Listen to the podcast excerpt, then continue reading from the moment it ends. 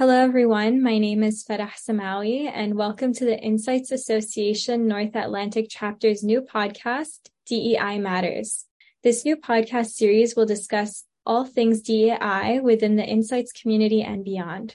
We hope you will join us for some insightful, challenging, and fun conversations and be motivated to act. Today, I'll be co hosting with Amy Santopietro and Melissa Geethers. This is our third monthly podcast, and we intend to do a few more throughout the year, so please stay tuned. First, we'd like to thank our sponsors who have helped make this initiative possible Zappi, Forsta, Digital Research Incorporated, AMS, and CFR.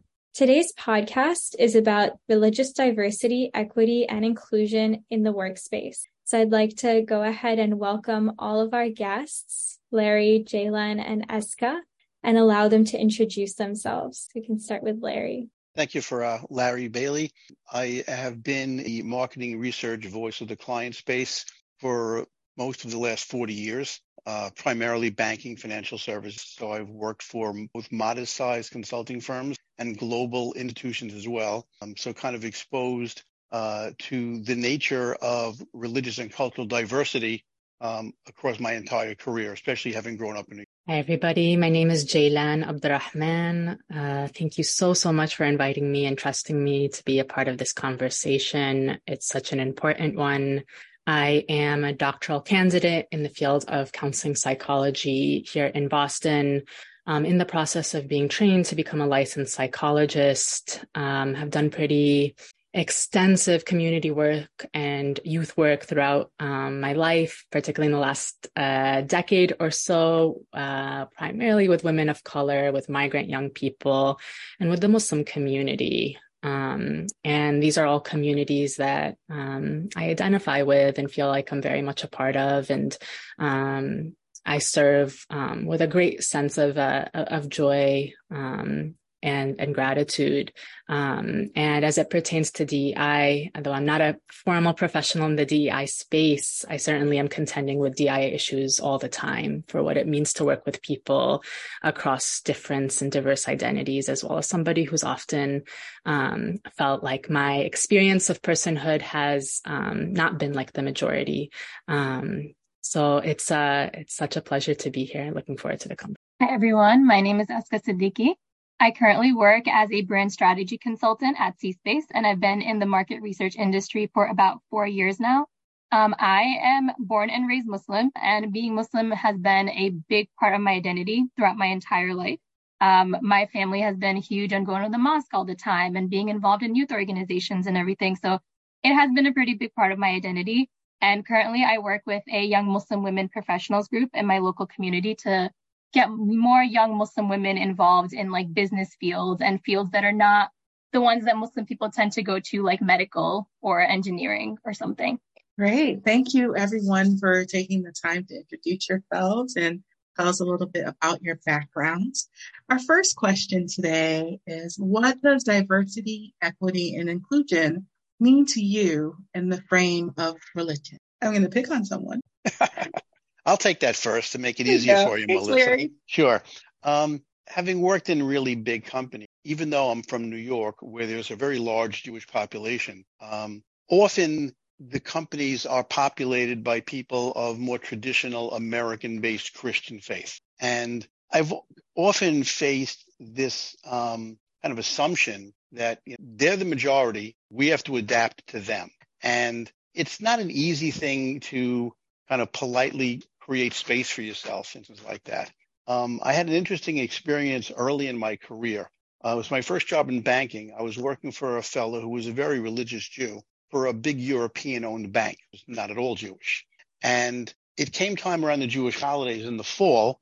Um, and I'm not super observant. So I was going to be working the second day, Jewish holiday. And my boss said something to me that resonates to this day, which was, Larry, you can't because I'm very observant. If you work on the second day of the holidays, everyone's going to look down at me for being in synagogue the second day. It's going to be really hard for the observant Jews if some of the less observant come to work on those days. So you have to understand how we are viewed in the workplace. And it was a striking kind of a wake up call for me, understanding that um, I was really a minority, even though I grew up kind of like in a Jewish ghetto in New York City. In the broader world, takes a little while to understand how you fit in and how your behaviors can be interpreted by others. That's interesting. I um I can definitely relate to that on a different context. But I would like to hear if uh, Jaylan or Eska have any um, any frame of reference for the same or similar experiences in the workplace regarding their religious expression. Yeah. yeah. Think- oh, Jaylan, you go, please. okay, it looks like both of us muted. I'll go. Um, I think yeah, I kind I do agree with you, Larry. That's um that happens very often. I think what people forget is that one religion, like two people can follow the same religion. It doesn't necessarily mean that they both practice the exact same way. Um, a, there's difference of like sects and beliefs in general, but then B, there's also a different level of practice. Some people may not be at a certain level that others are. Um, so it's it is hard to navigate that. And I think for me, like DEI when it comes to religion means understanding that understanding that just because somebody is from a certain religion doesn't mean that they're going to practice as the same person from that same religion. Um, and B, also creating space for people to practice religion the way that they want to practice it. If one person feels a need to take off for, um, you know, some sort of religious observance and another one doesn't, um, it's letting them be that, right? Not shaming somebody for either not taking off or shaming somebody for taking off just because somebody else didn't. Um, I think that's really important. Yeah, I, I really appreciate both um, both of your points, the the stories that you share, and sort of the perspectives that you offer. Um, as I was reflecting on this question, I was what came to mind for me is sort of the reality that at least for me and my own lived experience, I would argue that there's sort of a tone of a religiosity in the wider culture in the US, um, especially in places like the Northeast, that I think really does inform maybe the subtle ways that people interact and the work cultures and the ways that they're built, um, and actually reduces our collective ability to be religiously literate as a as a nation right? Um, and know what other people may do why they do what they do um, what they hold as dear um, how that might be different um, across um, different people within a same religious group right as you're talking about. Um, and we hold that you know this exists while many many many people still hold religious identity is so central to who they are. And i think you know this coexistence of this like large overtone that religion, especially those that are not mainstream, should really be regulated to the private sphere and is not a private matter um, that does not have a place in public life, really comes to um, attention within the workplace. I mean, the intention behind it is really good, right? We don't want work or school to be a battleground for persuading people in any way or trying to, you know, have fiery debates about spiritual truths. But when I do think about DI efforts, um, we know that it can easily fall into like check boxes of who is missing and perhaps what who, who do we need at the table to be inclusive of different types of people and to me, that approach can flatten maybe the potential of what DEI efforts can do for cultures of institutions um, to be transformative, right? It has this potential to be a venue where we can critically engage with notions of like who is welcome um, and considered in the design of the culture at XYZ workplace. Do people feel valued and wanted and invested in as they are fully? Um, and um, I think you know, to, to Larry, your point, I think the fear sometimes in inviting religiosity into the workplace is like we know when we enter the territory of like values, worldview, and purpose, things can get messy because we mm-hmm. don't want to get into a place where like there's a hierarchy of, of values, worldview, and purpose. Mm.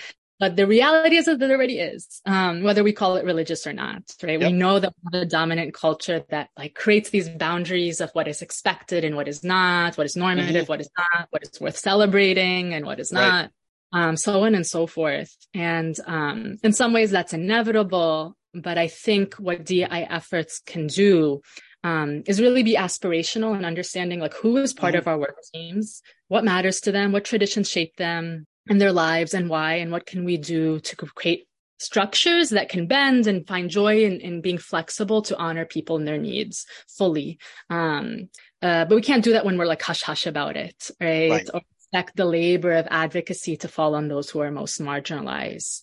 Um, we're not building sort of cultures of DI in that way. We're sort of, sort of just plugging people into spaces where they're not really um, feeling like a sense of belonging, right? Mm-hmm. Um, but if we can create cultures that embody co-learning, co-teaching, co-creation, mm-hmm. um, that are seeing and valuing people, um, I think we're all better for it. Um, I think one of the things I've seen in the workplace is people succeed and you create a culture of um, kind of engagement when you let people be comfortable being who they are. Don't, tr- you know, many years ago when I worked in a bank, it was we had a woman who was uh, a leader in the bank in the in the corporate lending area. And this is back in the 1980s and she dressed for work as if she was a man. She bought her suits at a woman's shop. It was always a navy blue suit a white blouse a yellow scarf so it was kind of like the woman's power suit because it was about belonging and not standing out. It's mm. very different now. I think one of the things that's an interesting challenge is those of us on in our group today, we're minorities. Okay. We don't have um, majority Christian people as part of this conversation. And I always wonder when we get engaged in these initiatives at work, how much of this is truly genuine or how much of this is political correctness? Mm-hmm. And when the doors close, are they saying the same things about us that their grandparents said about us or not? Um, and the only way that I can ever feel about combating that is continue to be myself, let them see me for who I am. Mm-hmm. So, you know, I've told people I've trained as salespeople, well, what's the success? Don't try to be someone who you're not. It never works.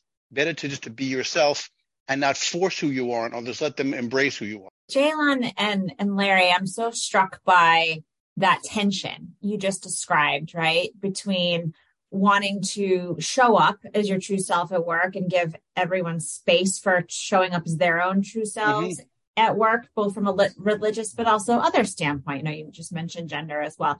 Um, but then also that desire to do what's right for your identity. You almost, it almost feels like both of you have experienced and Eska too experienced point in time where you feel like you are responsible for representing your identity to the outside world. Mm-hmm. Um, and so when you think about, you know, some of the challenges that you've faced, whether it be in your own, you know, kind of personal expression or for projects that you've taken on for other clients, what are you think some of those biggest challenges? Um, or would you speak a little bit more to the challenges that um, you face when you're trying to infuse more intentionally DEI or differing perspectives into work projects and how you know how do you think you can meet those two things um, within the work environment? It's, it's, a great question. You know it gets back to some of my uh, my market research training. No population that you ever really want to survey is truly homogeneous right? There's a kind of a segmentation out there somewhere waiting to be discovered. Um, and it's really understanding the differences and understanding how you can utilize knowledge of those differences for the benefit of what you're trying to accomplish. Um, it's true when you know if you're if you're surveying clients who let's say are former clients and you want to understand who they are within the world of former clients who are, are now have attrited from their organizations or unsubscribed there are segments within that. And understanding differences is essentially what we do for a living right? It is fundamental to you know the whole marketing research industry in, is understanding these things and in some ways I, I think it was uh, Farah who spoke about um, the cultural aspect in Islam, which is very similar to Judaism, which is you question, right? You're always questioning, you know, why and how. And, you know, I think it's important to make sure that that is represents who we are and how we work. Yeah, I think I think um, these are really powerful reflections. Um, I think there's a few challenges that come to mind for me, both as somebody who might be uh, within professional spaces trying to advocate on behalf of DEI initiatives being a little more commonplace.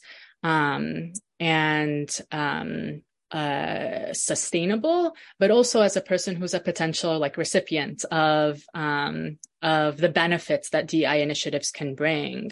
Um, and it is such a powerful thing to show up as your full self, unapologetic, and um, who you are. And I think there's a great sense of um, change that can come from that um, and the interactions and the exchanges and encounters that people can get from like having you show up as you. But there are so many institutional cultural things at play that make it really hard to do that safely without repercussion. Mm-hmm. So as I think about challenges um, in the di space in particular, I think sometimes what I'll find is that folks might be a little more timid to feel like um, they can fully commit or like they're doing enough or might get defensive when they're told that more is necessary or feel overwhelmed if they don't get it right the first time and ultimately there's this reluctance to get really vulnerable in the ways that i think this work needs us to be vulnerable mm-hmm. right um, i think di efforts can easily become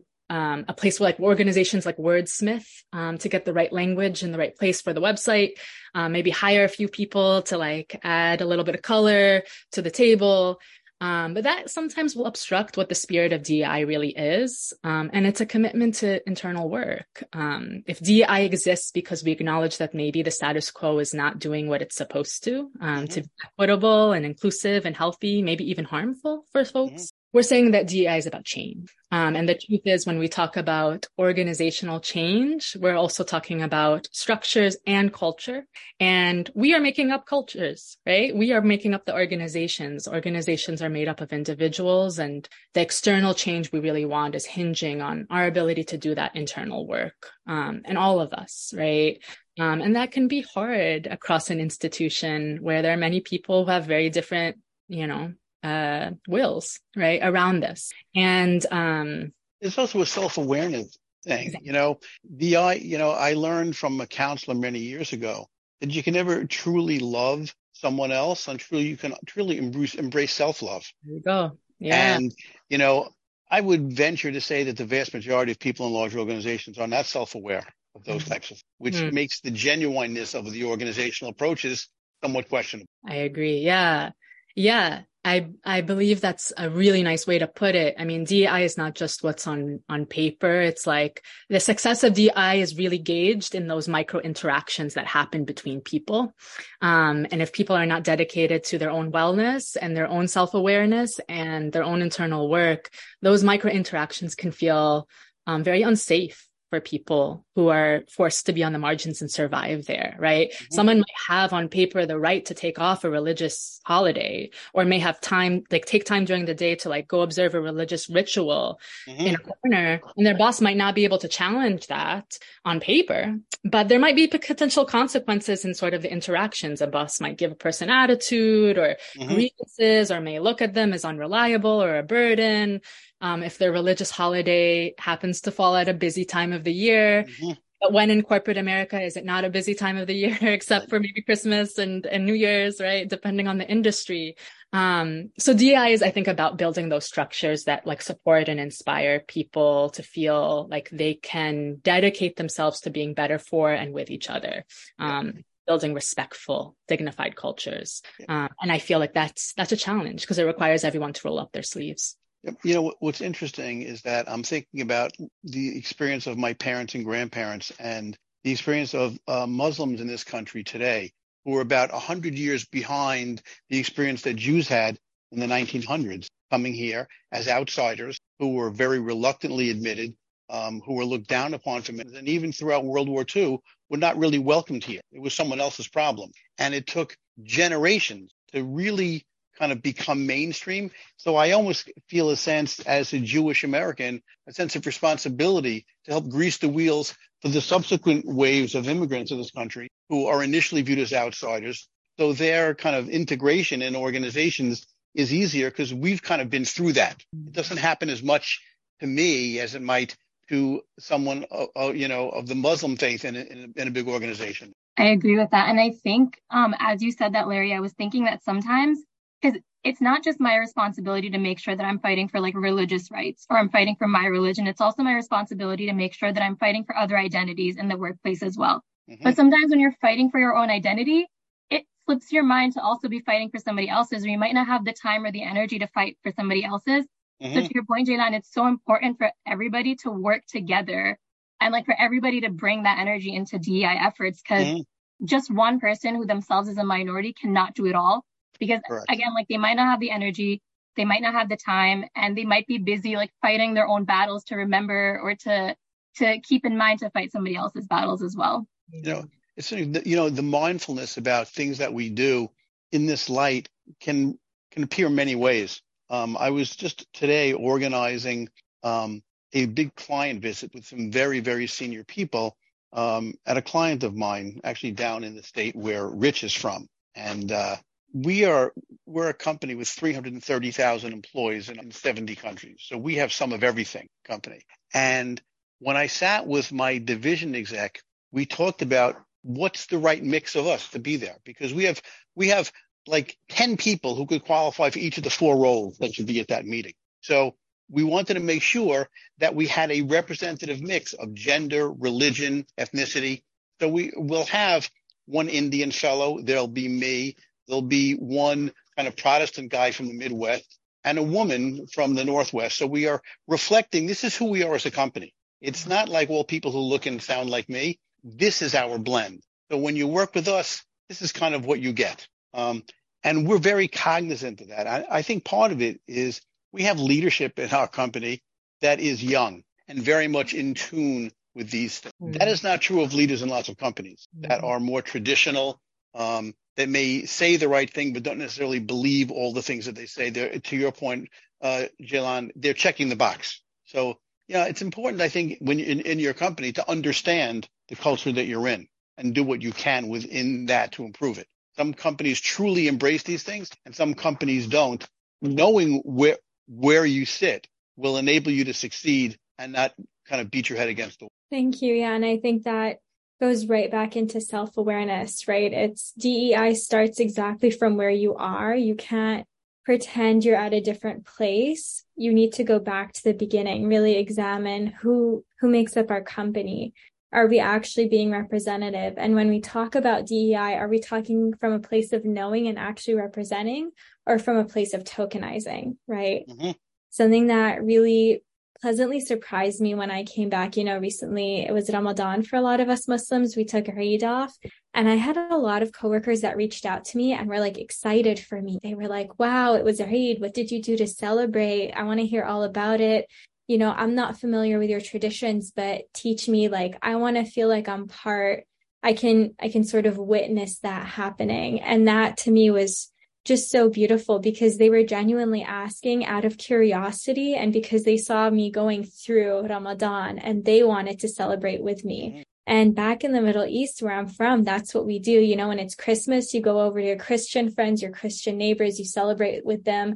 When it's Eid, your Christian, your Jewish friends come over. We all celebrate each other's holidays and we all like to include each other in the celebrations. And you know that's what creates a truly inclusive community when you can be there support each other through the difficult times and be there to celebrate when that sort of lifts as well. Um, and i think this leads really nicely to our next question which is what resources should companies adopt to you know and really intentionally include different religious identities in their culture but I cannot pop in here because you just mentioned exactly what I was thinking. Um, this is something that C-Space did this year that I absolutely loved and that kind of goes in line with what you were saying about celebrating each other's religious and cultural holidays. At the beginning of the year, they added to the corporate calendar all of the religious holidays for some of the major religions that exist.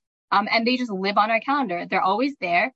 Um, all of my holidays are there. Ramadan was there. Eid al-Fitr was there. Um, in fact, I actually forgot Ramadan was coming up until I was scheduling something and I saw on the calendar it said Ramadan and I was like, oh my God, yeah, what am I doing? Like, don't schedule this right now. Um, which is so awesome. And I actually had like this year, like a couple of coworkers reach out to me that told me like, oh, this is the first time I've like learned about Eid and I am, you know, doing my research and I was just like looking into it.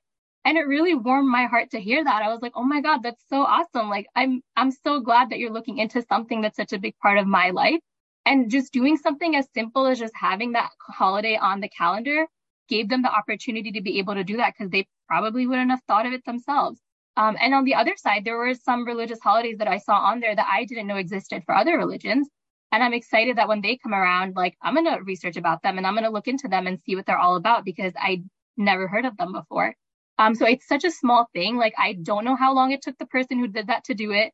Um, I wish them all the best because, you know, they took the time out of their day to see all the religious holidays that are coming up and add them to our calendar. But I feel like it had a much bigger impact than they probably even anticipated it would have. I love that. I, I also had a workplace that did something very similar, um, where anytime they would sort of a, a, important religious holiday would roll around, they'd actually send an email out, not knowing how many people at the organization observed, but just as a sort of a gestural thing in case there was, um, not making any assumptions about pe- what people are observant of or not.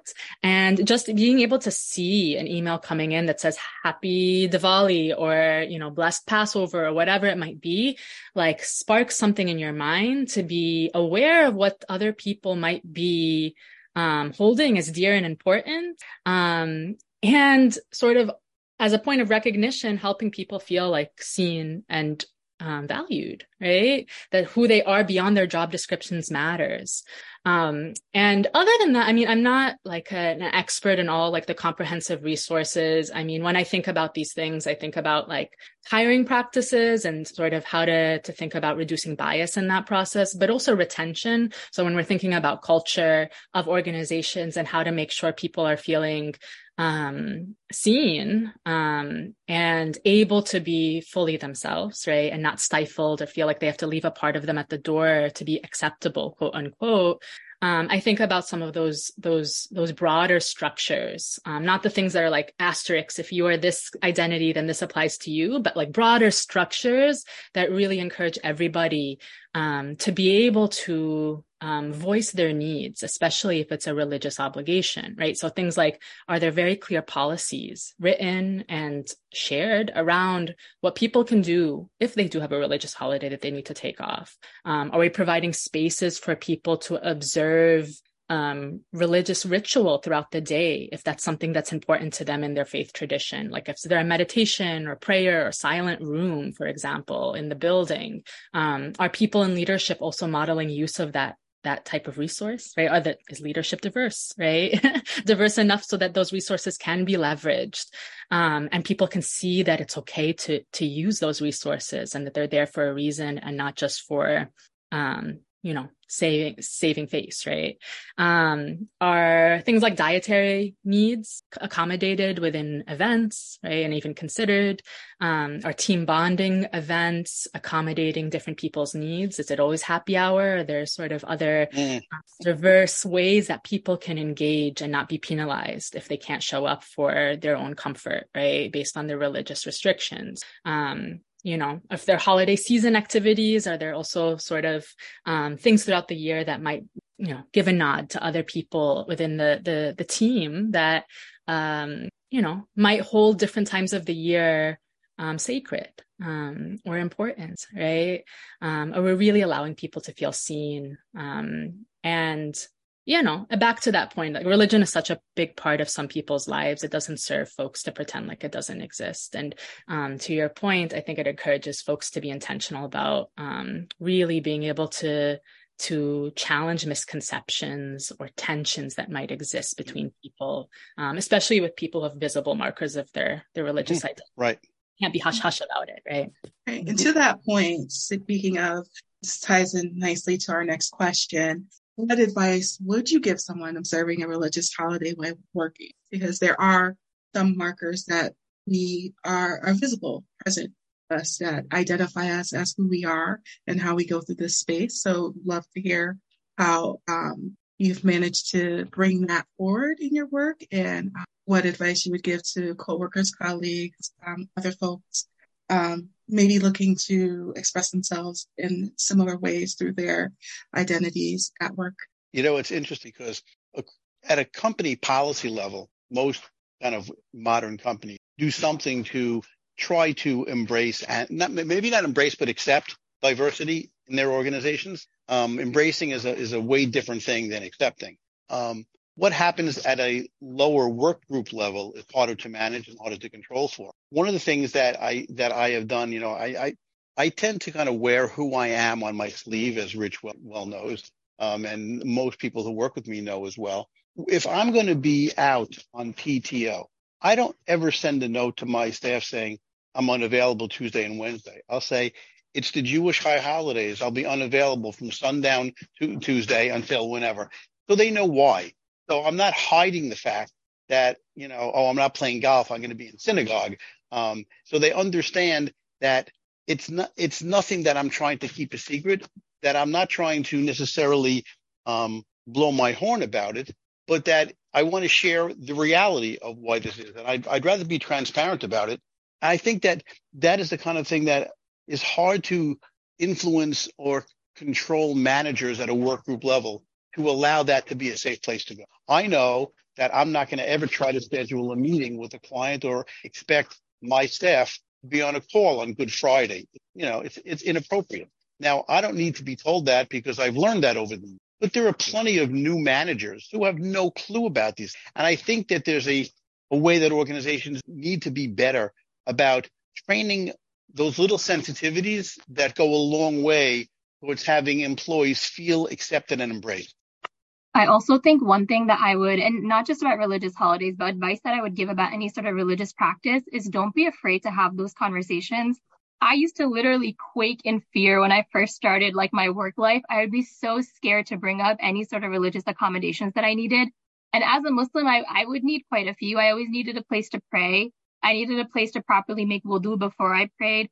I would want to like shift my hours during Ramadan because sleep schedule was so terrible. I would be so scared to have those conversations at first. But slowly I've noticed, and maybe it's just me being blessed with amazing workplaces, is that every time I had those conversations, immediately my manager would be like, okay, cool. Yeah, like go for it. And I'm like, wait, what? That, that's it? That's the only conversation? And they were always so like, they were like, yeah, like what, you know, you're doing the work that you need to do. We know you'll like work around whatever you need to. Like, you know, you need to take time off, take it off. You need a special place, like we'll figure something out. Um, so never be afraid to have those conversations. Just be open about it. Be open about exactly what your needs are. Um, and now I make sure that like even like and when I'm interviewing somewhere, I tell them during the interview process, I'm gonna need a place to pray. I'm gonna need like a better schedule in Ramadan. I'm gonna need my religious holidays off. And never have I ever like gotten pushback on the other side being like, well, we can't we can't accommodate that. More often than not, they're just like, yeah, sure, like we can make it happen. Just let us know what you need. So I would say never be afraid to have those conversations. And of course, you might run across people that are just going to be like, no, you're asking for too much. And unfortunately, I don't have advice for what to do when you come across that because thankfully I've never come across that in my short professional life. But just have the conversation and see where it goes. Yeah. Well, I realize I was going to say, I realize our listeners can't see the head nods that I, that I see when I look around our panel, but I think that's such a good piece of advice, Eska, is don't be afraid to have those conversations. And as managers, don't, you know, make sure that we're giving space to our employees to have those conversations and being open and receptive to those conversations as well. Uh, before I thank everyone officially, uh, is there anything else that anyone wanted to add before we close up today? All right. Well, thank you to all of our guests. Uh, thank you who are here um, for all of your thoughtful and considered responses. Thanks to everybody who's listening today. Um, one quick note, just wanted to thank our sponsors one more time, Zappi, Forsta, Digital Research Incorporated, AMS, and CFR. Um, thank you to Viraj, our sound engineer. Thank you to CJ, our social media expert. And keep on listening for future conversations about DE&I in the future.